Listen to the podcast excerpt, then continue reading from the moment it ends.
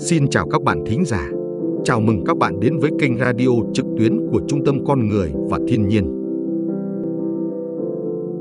Nhiều loài cá lớn nhất thế giới bị đe dọa bởi siêu đập. Tác giả Huyền Trang, theo National Geographic, nguồn thiên nhiên.net. Các chuyên gia cho biết, nhiều loài cá có nguy cơ tuyệt chủng, chẳng hạn như cá ra trơn khổng lồ sông Mekong sẽ bị thiệt hại trong bối cảnh thúc đẩy xây dựng các con đập mới ở Lào và các khu vực nhiệt đới khác. Đã có thời điểm, một số loài cá nước ngọt lớn nhất thế giới bơi ngược dòng Mekong qua thị trấn Luông Pha Băng của Lào nơi hiện được UNESCO công nhận là di sản thế giới. Trong đó có loài cá da trơn khổng lồ, sở hữu kích thước như gấu xám Bắc Mỹ, cá trà sóc, cá cha dầu và các loài cá khổng lồ khác. Tuy nhiên, sau nhiều thập kỷ bị đánh bắt quá mức trên sông Mekong, ngày nay hiếm khi thấy chúng xuất hiện trở lại. Nhiều nhà khoa học vẫn từng hy vọng về sự phục hồi của loài cá đặc biệt này, rằng chừng nào Mekong không bị xâm hại, thì việc đánh bắt ở quy mô nhỏ hơn, cùng các nỗ lực bảo tồn khác, có thể khôi phục phần nào những loài cực kỳ nguy cấp.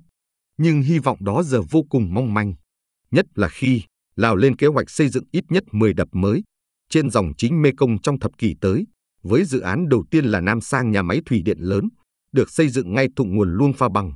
Chính phủ Lào hy vọng con đập dự kiến hoàn thành vào năm 2027 này có thể tạo ra doanh thu từ việc bán điện cho các nước láng giềng, chẳng hạn như Thái Lan.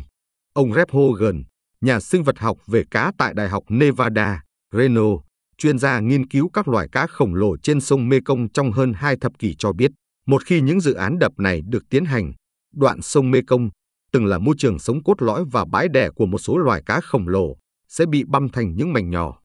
Ngoài các loài cá khổng lồ trên sông Mekong, các loài cá lớn như cá heo, cá sấu và động vật nước ngọt lớn khác cũng bị đe dọa bởi các con đập mới.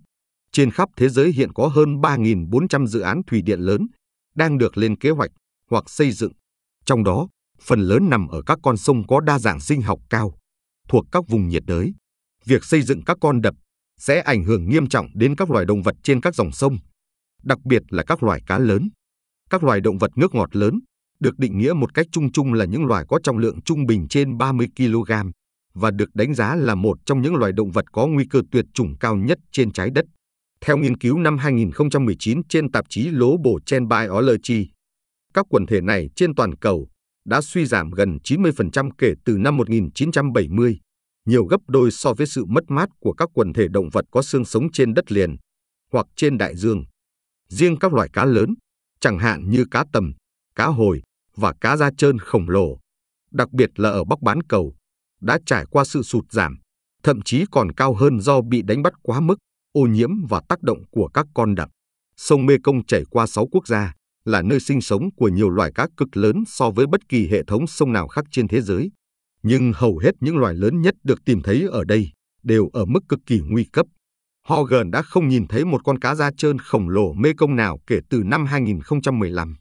Các nhà bảo tồn hy vọng các đập mới sẽ theo mô hình ít tàn phá hơn hai đập lớn đã và đang hoạt động trên dòng chính Mekong là Don Sa Hông và Sa Iaburi.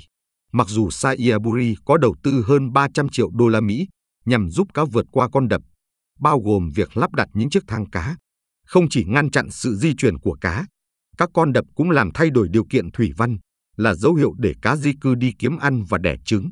Hệ thống sông Mekong được điều tiết bởi một dòng lũ khổng lồ, vào mùa mưa có thể nâng mực nước sông lên trên 12 mét.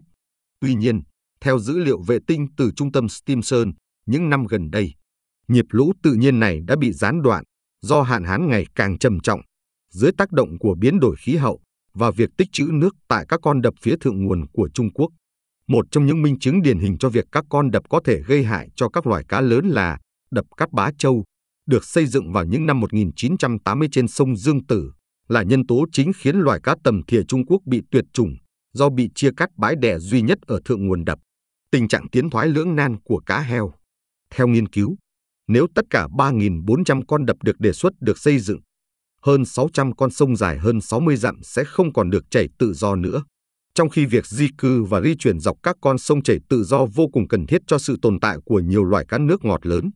Một trong số này là sông Iza ở Myanmar, nơi sinh sống của loài cá heo Izaquadi đang bị đe dọa và loài cá mập sông Hằng cực kỳ nguy cấp. Tại lưu vực Amazon, con sông có nhiều loài sinh vật nhất trên thế giới cũng có hơn 400 đập được quy hoạch trên các nhánh sông khác nhau. Trong đó, hai loài cá heo sông được quan tâm đặc biệt là cá heo Tucusi và cá heo sông Hồng lớn. Cả hai loài này đều mới bị liệt kê vào danh sách động vật có nguy cơ tuyệt chủng.